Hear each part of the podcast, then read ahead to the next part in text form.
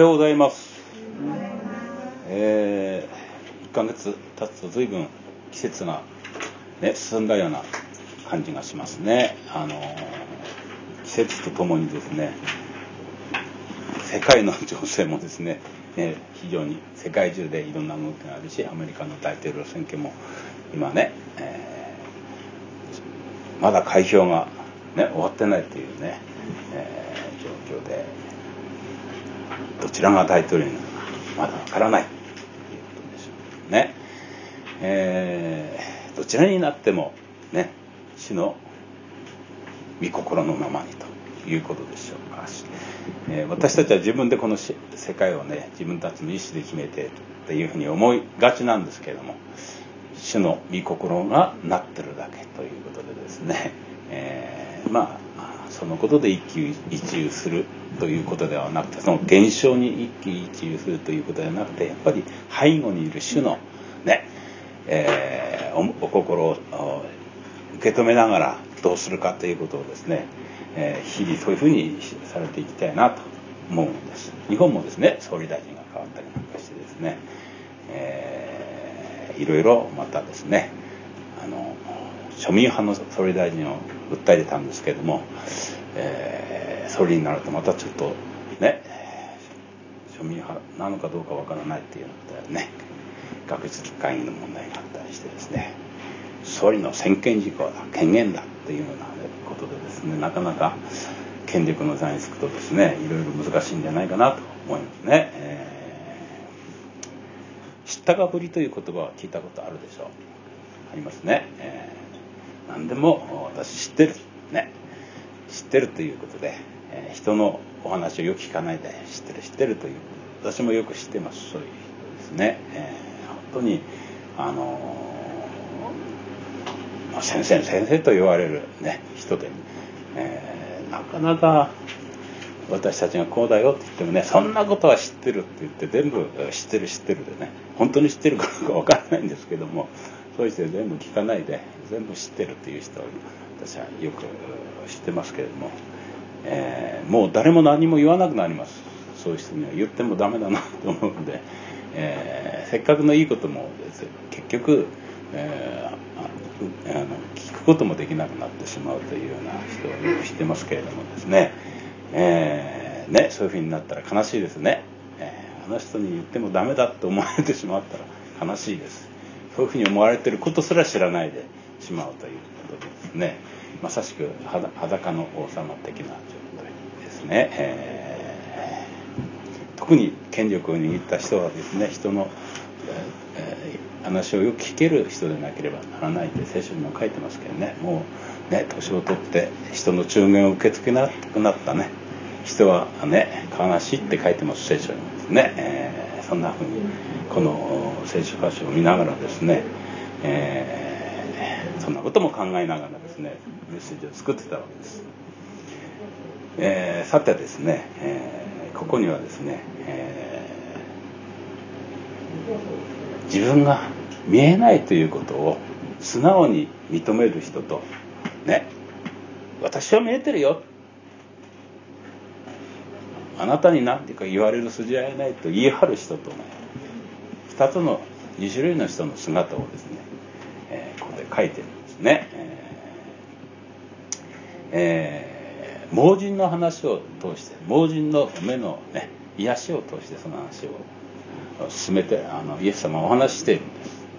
えー、まあ九章全体がこのことをにか、えー、触れているわけですね。えー、パリサイ人はね。盲人だった人。盲人だった人。目がイエス様によって開けられた人をですね。この盲人をですね。その盲人に反発パリサイ人に反発されてですね、えー、街道を追放されてしまったというところがあって34節にですね彼らは答えていった「お前は全く罪の中に生まれていながら私たちに教えるのか」それそして彼を外に追い出してしまったというどこから出てですね今度読まなかったんです。ここはね。追放してしまったんです。なんでこんなことが起こったんでしょう。か彼はですねあなたがどうして目が開いたんですかって聞かれたからイエスという方がね、えー、目に泥を塗ってくれてね水で洗いなさい。そしたらそうなったんですよっていうことをきちんと説明したんです。ただそれだけのことをしただけです。それなのに一向にそのことを聞こうとしないんです。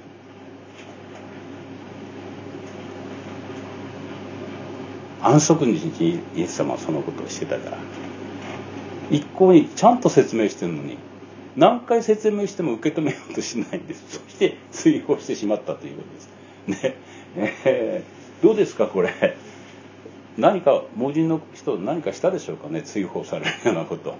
いや私はイエスという方にね言われた通りにして目を開け見えるようにしてもらったんですってそのことを言ってるだけなのに 追放してしまったっていうね、えー、反発されてということです。ものすごい乱暴な話なんですこれ。我々私たちの中でそんなことがあったらすごい反感どうしてって思いますでしょこういうことをしたっていうことなんですパリサイ人たちが。え？何か犯罪を犯しました？この人。何も犯罪なんて犯してないんです。そういう状況だということをまず覚えていただきたいと思います。そんなイエス様そんな彼をですね、えー、イエス様は見つけ出したところから今日始まってですね。権力者とは恐ろしいですね。何も悪いことしてないのに こういうことをしてしまうことができるという立場なんです。権力を握るとはそういうこともあるんです。私が考えが一番だ。私はその権限があるんだというところに立ってしまってですね。どう考えてもなんでこうなるのっていうようなことでもしてしまうというのがですね、えー、権力者の姿なんです。今世界中にそのことが蔓延してますね。あのどうしてなのっていうね。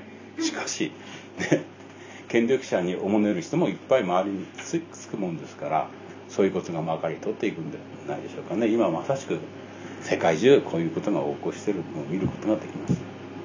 そんなあ盲人のですねイエス様を見つけ出したんですね、えーえー、イエス様は彼らが彼を追放したことを聞き彼を見つけ出して言われたっていうことです。あなたは人の子を信じますか？彼はですねどうでしょうか？知ったかぶりをして人のいや私は何でも知ってますよ。ということは言わないでですね死よその方はどなたでしょうか？私はその方を信じることができますようにと素直に答えてるんです。ね知ったぶりぶりしないで。その方をね信じることができますようにってそんな素直に、えーね、正直な話してるんですね。とイエス様はですねあなたはその方を見たのです。あなたと話しているのがそれです。と語ってるわけです。私がそうですよって目の前に今あなたは見えるで見てるでしょ。私がそうです。語ったんです。あなたが見ているそのそれが私です。ということですね。どうですか？私たちにこういう状況が起こった時。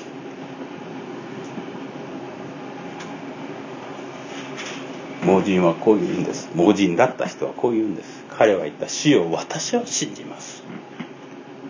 そしてイエスを拝した。どうでしょうか？即座にこのように私はあなたを信じます。と告白できるでしょうか？私たちは。本当か？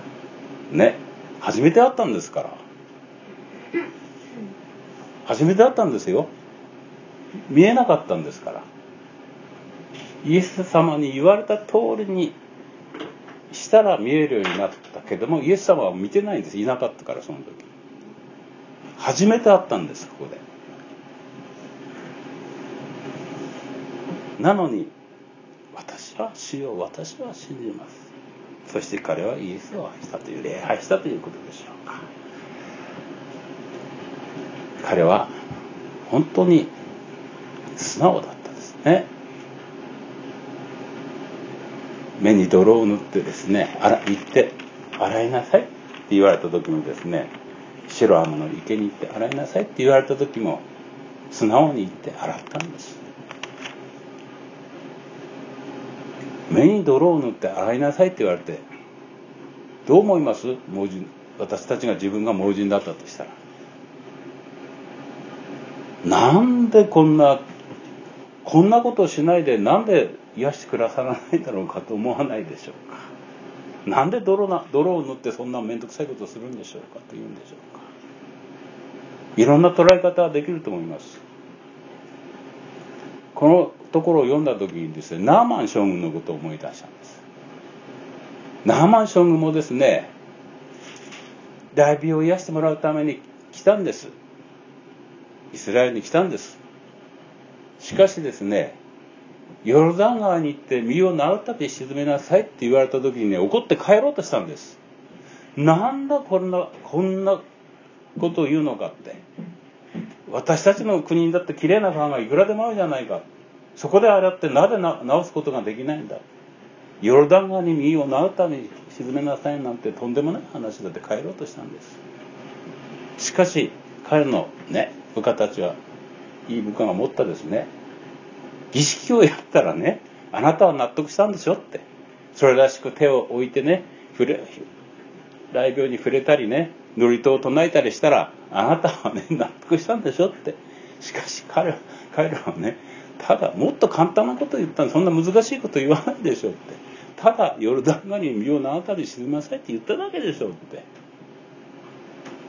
人間ってなんか難しいこと行々しいことしたらありがたく思っちゃうんですねどうしてもね。だから私たちもそういう儀式を喜ぶんです。だからそれらしい人はいろんな行々しい衣装を身につけてですね恐怖だの幅を長くしたりしてそれらしい姿にこんな格好で礼拝のメッセージをする、ね、人はいませんよ。今牧師ここにいますけどねこういうスタイルで礼拝してこう賛美してる今礼拝してる人もあまりいないと思いますね。なぜなら行々しく見えないから。ね？それらしく見えないんですよ。こんな格好してたら。そういう人を好むんです。人々はそれをありがたく思うんです。だから偽預言者たちなんて特にですね行々しく身を作ろうんです。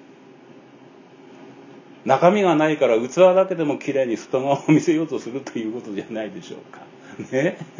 そんなことをまた我々も好むという傾向があるのでそういうことをよく知ってるもんだからそれらしく見せるためただしこの盲人はですねただシロラムの池に行って洗いなさいって言われただけですナーマン将軍もヨルダン川に行って身を縄たび浸し浸しなさいって言われただけなんですそして彼は素直にそのことを従っていくとこここなんです。素直にへりくつ言わないで受け止めていくというこの素直さ。これが盲人の目を開けたというねそのことにつながっていくのではないでしょう。かこの盲人はですね目も開かれました。肉の目も開かれたけども霊の目も開かれたんです。イエス様とお偉いするということによって霊の目も開かれ素直さそれは素直さです。この盲人は初めですね11節に書いてますけどイエスをイエスという方と呼んでたんです。そして17節に来ると預言者でないかって語ってるんです。そして36節に来ると先ほど読んだとこです。ね。神の子。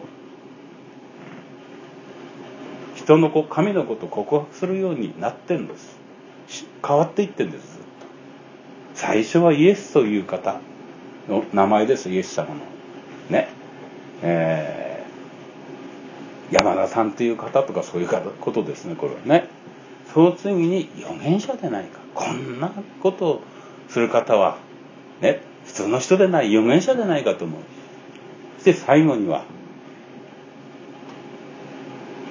彼はイエスを礼拝した。神の子として。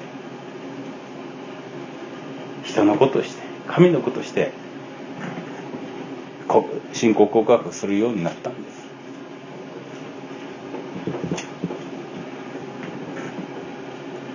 この盲人は何もできと言わない。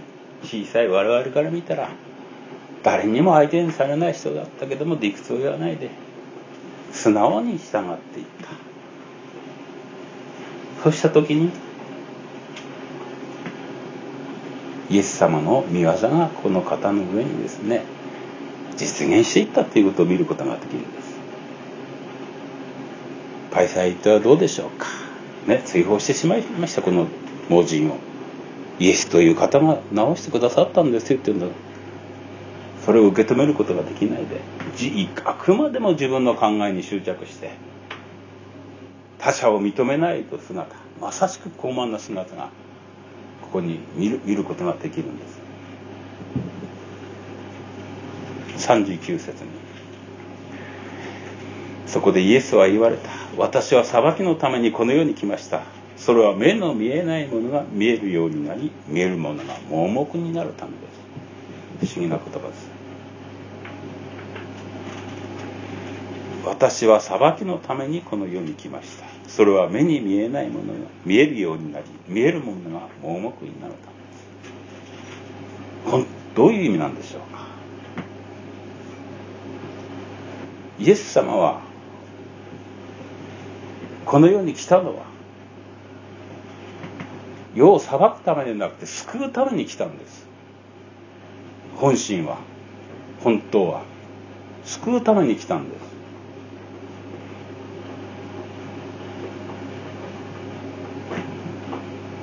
す。しかし世の中にはこう見て見てください。今読んだ盲人のようなこと人もいるしあくまでも自分を主張する者もいるんです。自分は正しいとして。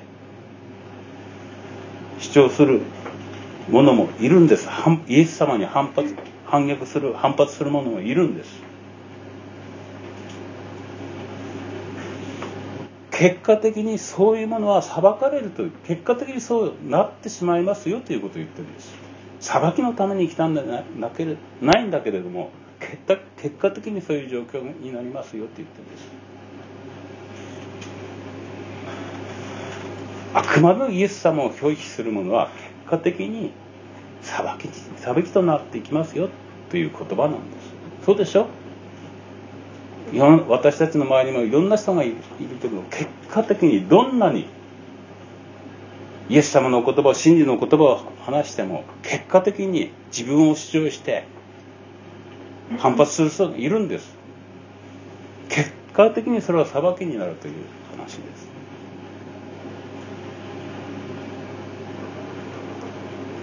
信じる者とイエス様とを信じる者とそうでない者との間にね裁くというのは分裂を引き起こすということです。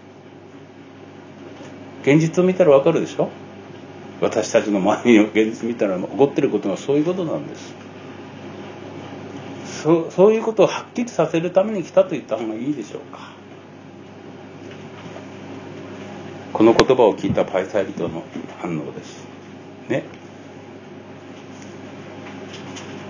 パイサイ人の中でイエスと共にいた人々がこのことを聞いてイエスに言った私たちも盲目なのでしょうか。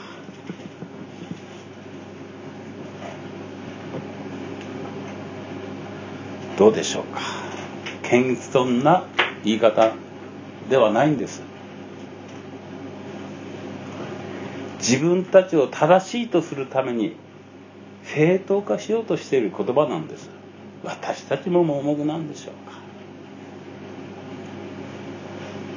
謙遜な言葉だったらですねこの盲人のようにですね受け入れるんです。素直に。私たちも盲目なのですか。ね盲目なのですかって疑問符をクエスチョンマークで何かけてるということは正当化するための言葉なんです。そうじゃないでしょ。う私たちは大丈夫でしょうということなんでしょうかだからイエスはこう言うんです。イエスは彼らに言われた。もしあなた方が盲目であったならあなた方に罪はなかったでしょう。だからはっきり言われちゃうんですこうやって。心の内側を見抜かれてるんです。自分を正当化する言葉だということを見抜かれてるからこう言われちゃうんです。しかしあなた方は今私たちは見えると言っています。あなた方の罪は残るのですイエス様人に忖度したりですねこびたりしないんです。はっきりと真理を伝えるんです。あなた方の心の動きがこうでしょだからあなた方は今見えると言ってるんです心の中で。しかしだからあなた方の罪は残るのですとはっきり語るんです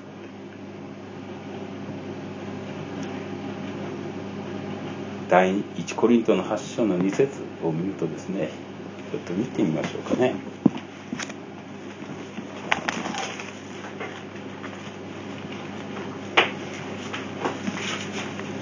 第一コリント8章の2節です。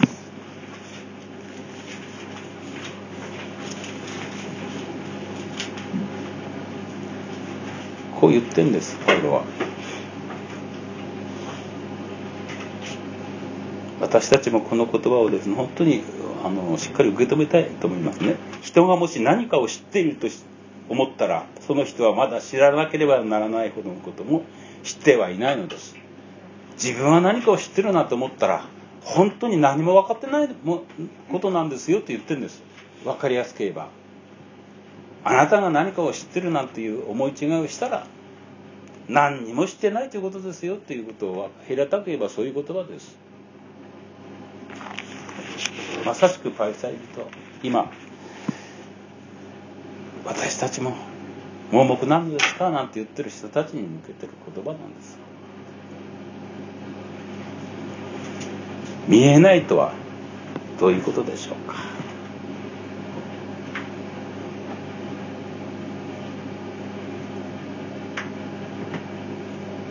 見えなくなってる人霊的な視力って言った方がいいでしょうか。そういう視力がなくなっているけれどもその必要がそれが必要なんだということを感じてる人です。見えないという思っている人は。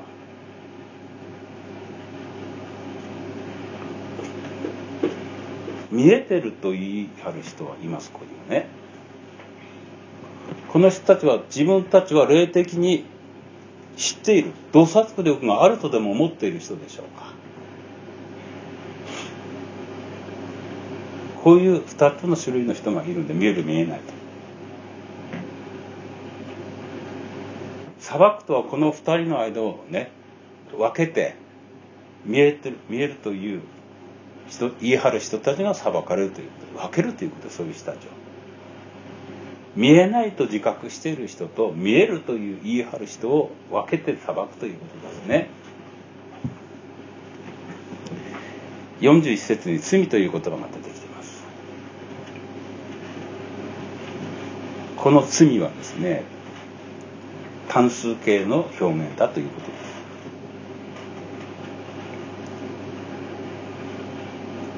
単数形の罪と根本的な罪のことを言うんです。現在と言った方がいいでしょうか。ね私たちは日々失敗したりなんかします？ねそういうね細かい罪の積み上げじゃないんです。もともと根本的な罪。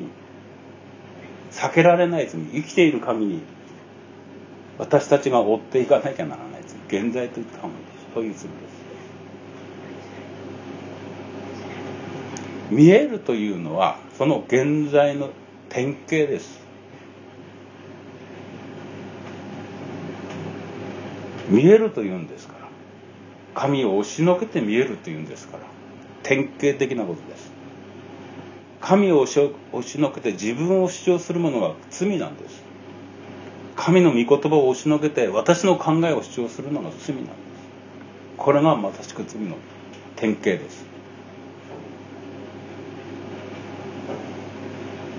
地位や権力を持つとですね本当にこれがさらに強くなっていくんです。自分というものが強くなっていくんです。だ自分はただの人以上の存在なんだって思うようになるんです。そうでしょ？総理大臣になったら私は総理大臣の権限があるんだから。私が決めれるんだ。私の判断で人の耳を聞かなくなるかもしれません。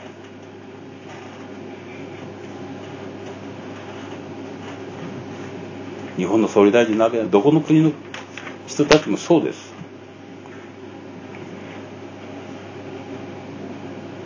パリタイ人たちは権力を持っていました。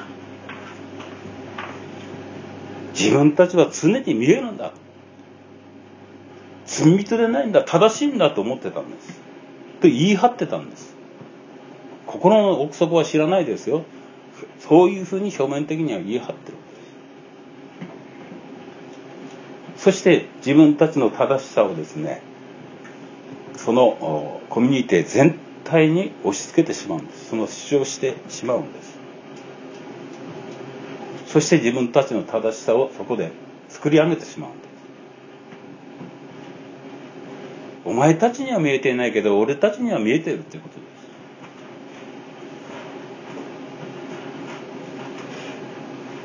お前たちは何も分かっていない。私たちは分かっているんだ。お前たちは見えてない。だから俺たちに従えと言い言い立てることができるんですそういう人たちなんか似てる状況が日本にも起こってますよね。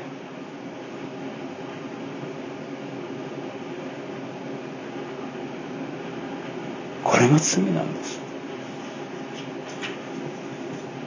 罪っていうのは人にね悪い心を持つことでなくて意地悪をするとかそんなことじゃないんです。自分の力を利用して権力を利用して悪を行うことなんです。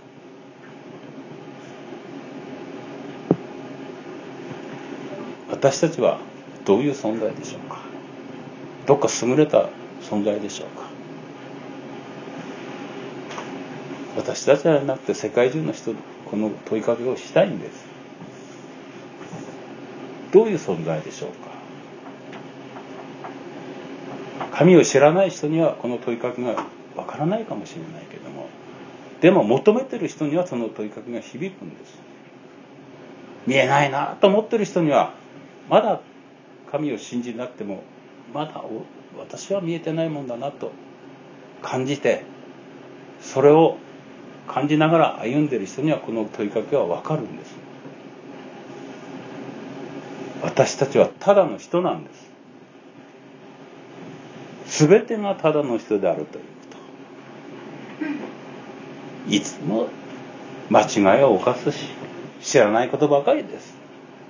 知ってるのことほどなんて何もありません。本当に何も知らないのでいつも間違いを犯すものですっていうそういうただの人なんです。こういうふうに思える人はね健全かもしれません。私は正しい。あなたより数段上にいる。あなたとは違うという人もいます世の中に。これはクエスチョンマークだと私は思うんです。気をつけなきゃならないのはクリスチャンの中にもいるんです。あの人より私はあの人よりはいいんじゃないだろうかと思う人もいるんです。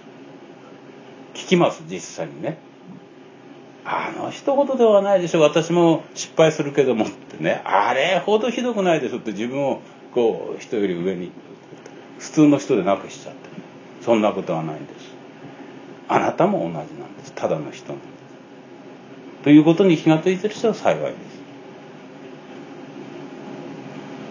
パイサイ人たちはですね自分は見えている絶対正しいただの人ではないと思ってたんです。勘違いしてるんです。ただの人なんです。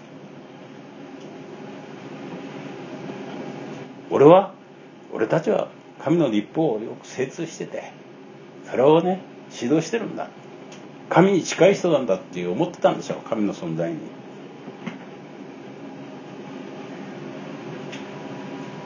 これが根本的な罪なんです。アダムもそうでした。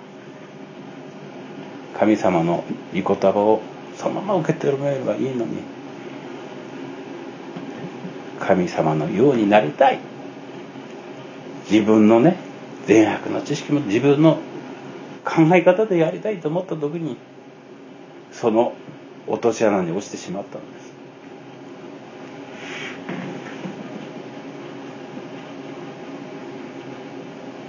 自分だけはただの人以上だ。見えているふりをした自分がいい正しいと言い張る。そして本当に正しい人に弱い人に暴力を振るそれを使ってということでしょうか。権力のある人飛んでる人が神の国に入るとはなんと難しいことでしょうかとはこういうことを言ってるんです。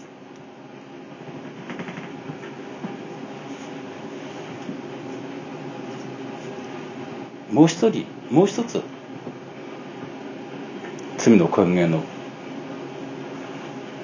根本があります。それは自分は見えていないと思い込んでしまう人です。そういう人はよくこうなるんです。いる存在の中で人と比べてねああ私なんてどう惨めなんだろう。あの人から見たら私は何も持っていない。なんでこんな辛い立場に置かれてんだろう。希望も何もない。として卑下して自己憐憫に陥っている人です。これも典型的な罪なんです。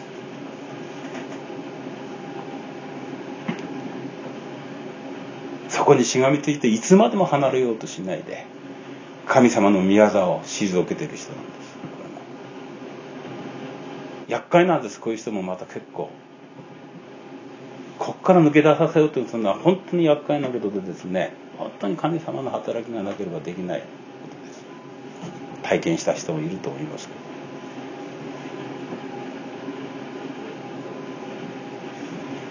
そこからの解放が盲人に起こったということですね。盲人も本当に私なんて生まれつきの盲目で何もいいことがないっていう自己憐憫と蔑みの中で生きてきたと思います。もうダメだでも彼はそういう時にイエス様に見つけ出されたんです。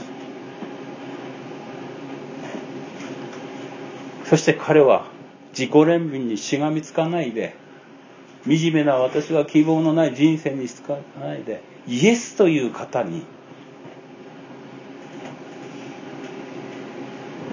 素直に聞き従っていった時にですねいや私あの自己憐憫に閉じ込められた殻に閉じ込まないに行った時にですね彼は解放されたんです。そしてイエス様を礼拝するという経験をした言ったんです。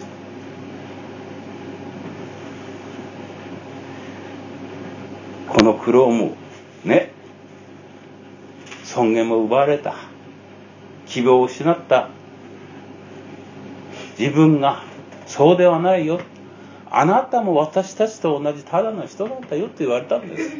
何もそんなにね自己憐憫に陥ることはないよ。希望を失ってなねぐじぐじしてることはないんだよ。あなたもただの人ですよって言われたんですイエス様。あなたが特別な存在でないんです。ただの人なんですって言われたんです。それに気づいたんです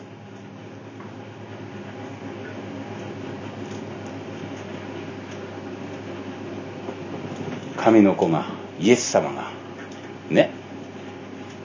ただの人となって私たちのとこに来てくださったからです。そうやって自己憐憫の中にいる私たちは希望を失っている私たちのところに。また私は見えると言い張る人の中に来てくださったんです。私たちに生きる希望と命を与えるためにですね面と向かって私たちのとこに来て語ってくださったんです。そして十字架にまでその渦巻く私たちの渦巻く汚れと罪の罪を一身に背負って解決してくださった方がイエス様なんです。あなたはこのことを信じますかって言ってるんです。希望を持っていいけますかって言ってるんです。そして盲人はですね受け入れてイエス様を礼拝したんです。私たちにもいつもこのように語りかけてるんです。このことを信じますか？それとも恨みつらみの中で自己憐憫の中に行きますか？あるいは自分のが見えると言い張って人とより一段上とあって胸を張って生きるような人生を送りますか？って言ってるんです。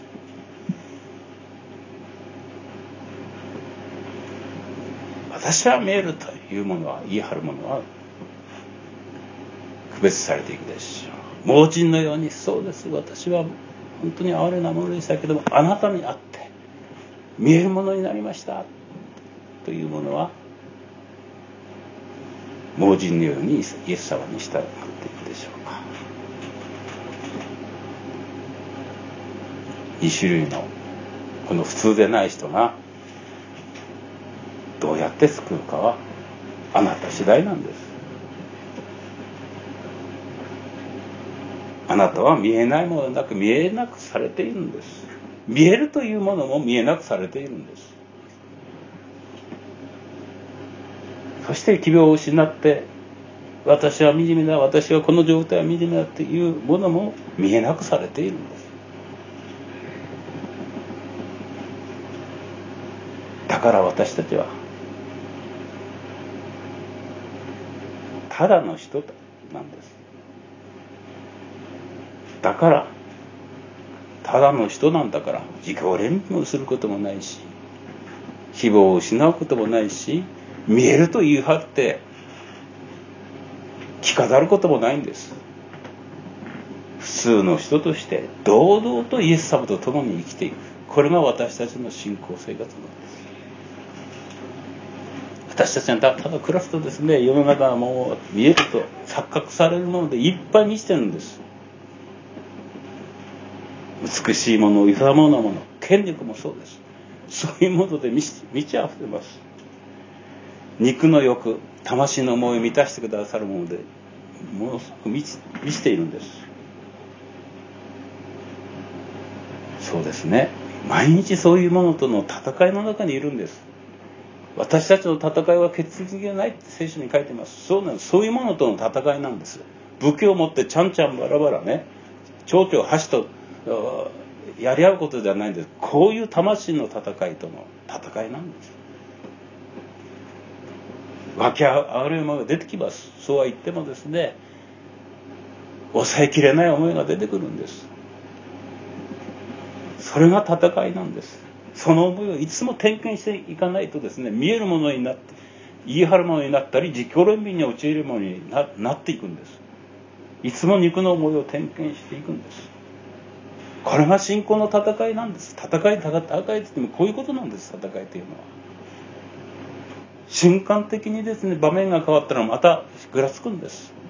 ここの場所から一歩外に出て何かあったらすぐぐらつくようなもんなんです私たちというのはだから日々その日のうちに思いを点検して素直に点検するんです。言い張らないで。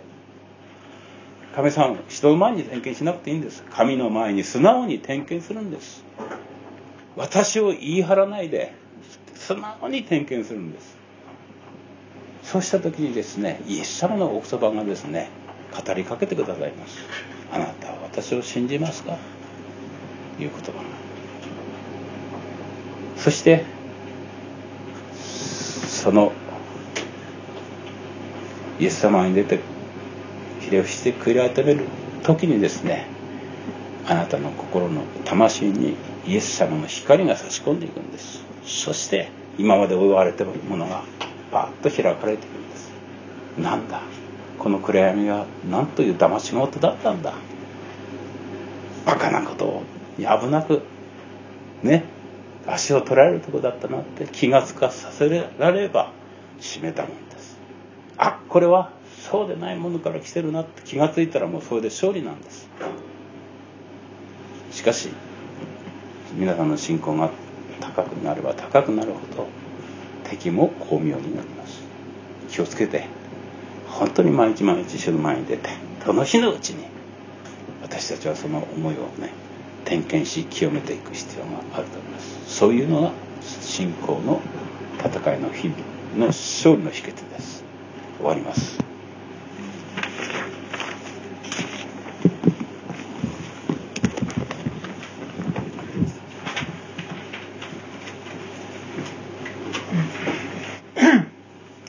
りがとうございます。えー、今日はね、えー、このヨハネの福音書9章っていうのは非常に深い、えー、ところでありますが、分かりやすく教えてくださってありがとうございます。皆さん見えてるでしょうか？それとも見えてないでしょうか？そういうところを今日私たちはどう考えていけばいいかということも教えていただきたと思います。私がまあ一つ言えるのは、イエス様がね、私たちをまた私たちの状況目に見える状況をまた目に見えない状況をどう思われているかというところ本当にイエス様の御心をね探っていくというところが一つのまた道になっていくかなと思います。見えてるか見えてないかあの非常に深い、えタイトルでありますがあそのことを今日考えさせてくださって心から感謝をします、えそれでは天気の時を持っていきましょう。